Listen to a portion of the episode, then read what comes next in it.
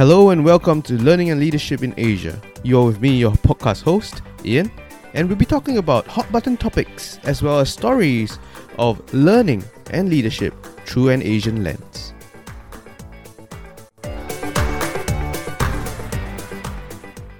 If you're in a leadership position, have you asked yourself, why do you behave in a certain way? What shapes your behaviors?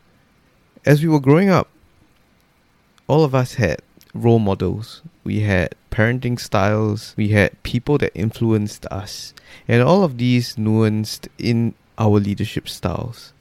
When we were younger, if you can throw back to a time where you were led, be it in a sport or in a community, what was the style of leadership that you were exposed to? Think about that just for a little while, and you would realize that a lot of the ways that you execute your leadership, the behaviors that you have, are really backed by these past experiences. And in order for us to really identify that these behaviors, or if someone has given you feedback and said, hey, these behaviors are uncalled for as a manager, as a leader, then it's time to really take a step back to think about, am I leading people the way they want to be led? And in that example in itself, you can actually see one of the ways in which you can actually take a step that you can actually take to change the way that you lead or change the behaviors that you have right now to more positive leadership behaviors. So I'm going to give you three different ideas for you to act on so that you can change your leadership behavior. And the first of which is really about introspection, it's about contemplation, it's about reflection, it's asking yourself questions. Questions such as, why do I behave this way? Questions such as, do my actions support the people around me? What are the repercussions of some of the things that I say and do as a leader right now? So these are some questions you can ask yourself. And through this contemplation and reflection, you start to see your paradigm from a third-person perspective. And that gives you more rounded, more holistic perspective of the way that you lead.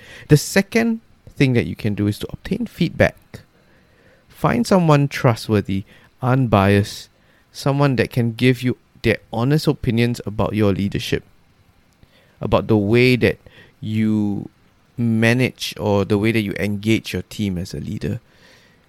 And as you do this, you must remember that all of these are said because of care and candor. Do not judge the person that gives you this feedback, because only through this feedback can you get better.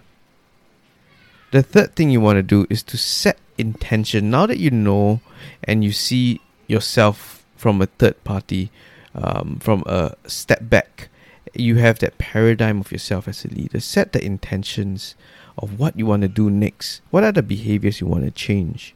And do it. And these behaviors can be things like, hey, I'm going to spend a bit more time listening, actively listening, rather than just listening for the sake of listening. It could be holding back judgment.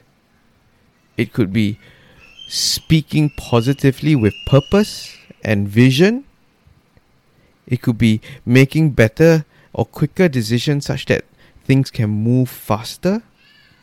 And with these three different strategies, you will see yourself grow as a leader over time. And if you take this and continuously improve as a leader, you will find that people will be attracted to you, you become a more magnetic leader, and you attract people that are like-minded. So with that, I hope this brings great value to you. If you find this useful, feel free to share this with your community, and I hope to see you again at the next episode.